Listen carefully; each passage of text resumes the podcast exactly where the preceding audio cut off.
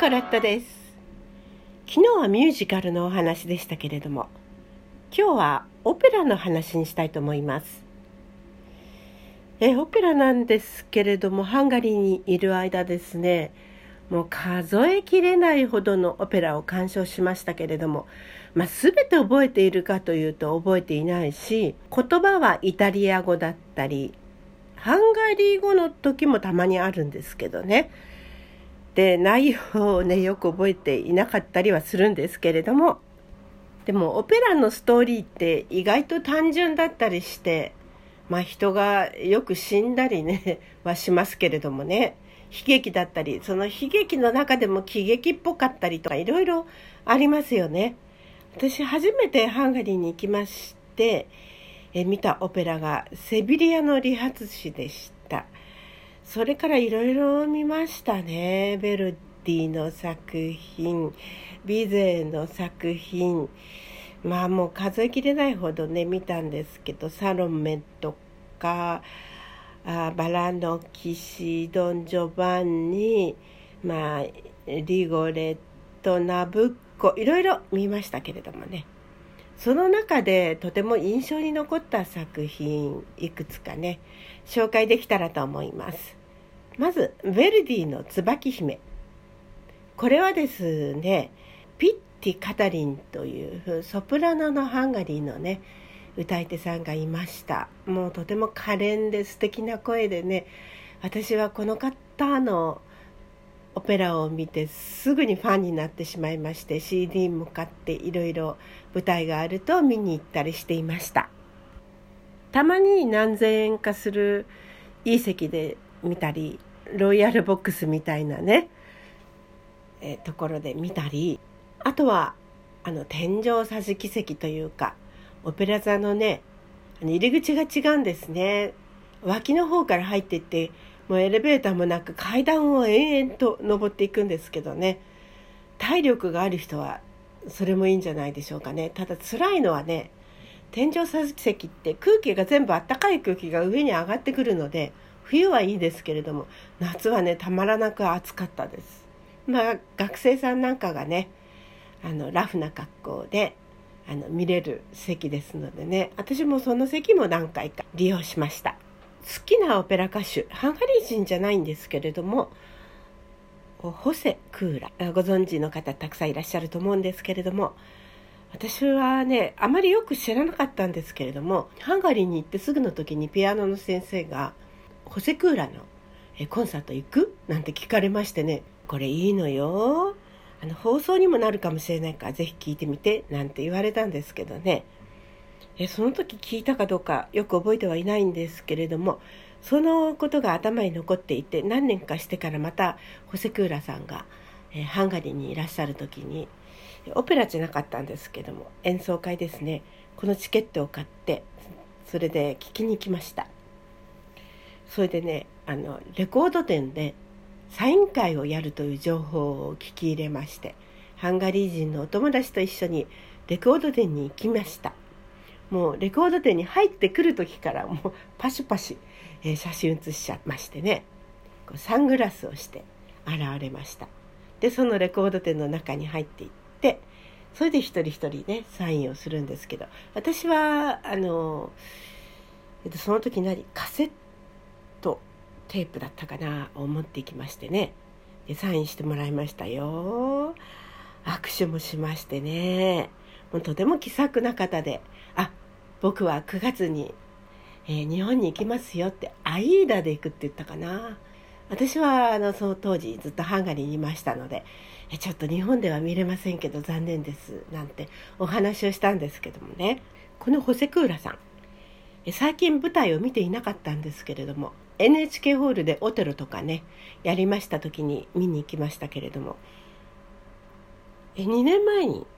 ハンガリーに行きました時にマルギット島の野外劇場でこの方が主演なさいましたプッチーニのえトゥーランドとですね、えもう寝てはならぬが有名で、えこの曲でフィギュアスケーターもねスケーティングしてますけれどもね、ホセ・クーラさんね久しぶりの舞台でしたけれども、あーなんかもう体格がすごく良くなってましたね。でもまあ声は変わらずね、えー、すごいいい声を聞かせてくれましたけれども、この、えー、ホセクーラさんの、えー、ヴェルディの椿姫、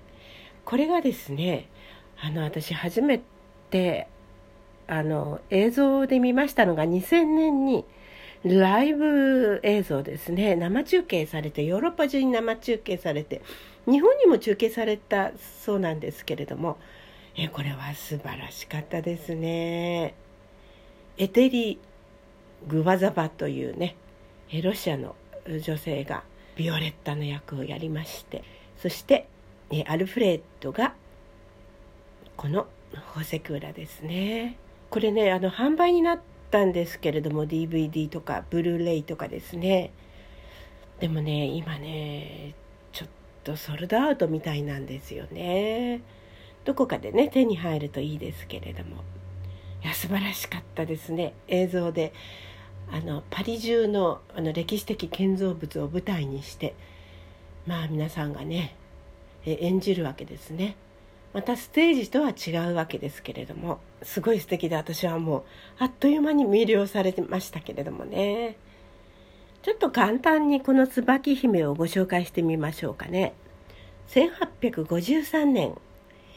え作曲されましたね。初演はせんはっぴゃくごじゅうさんねんでベネツィア、フェニーチェ座ですね。三幕ものですね。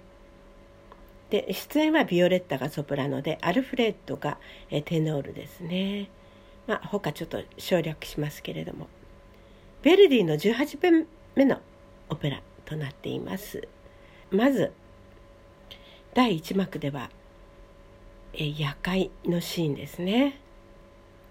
非常に有名なアルフレッドが歌う乾杯の歌、ララー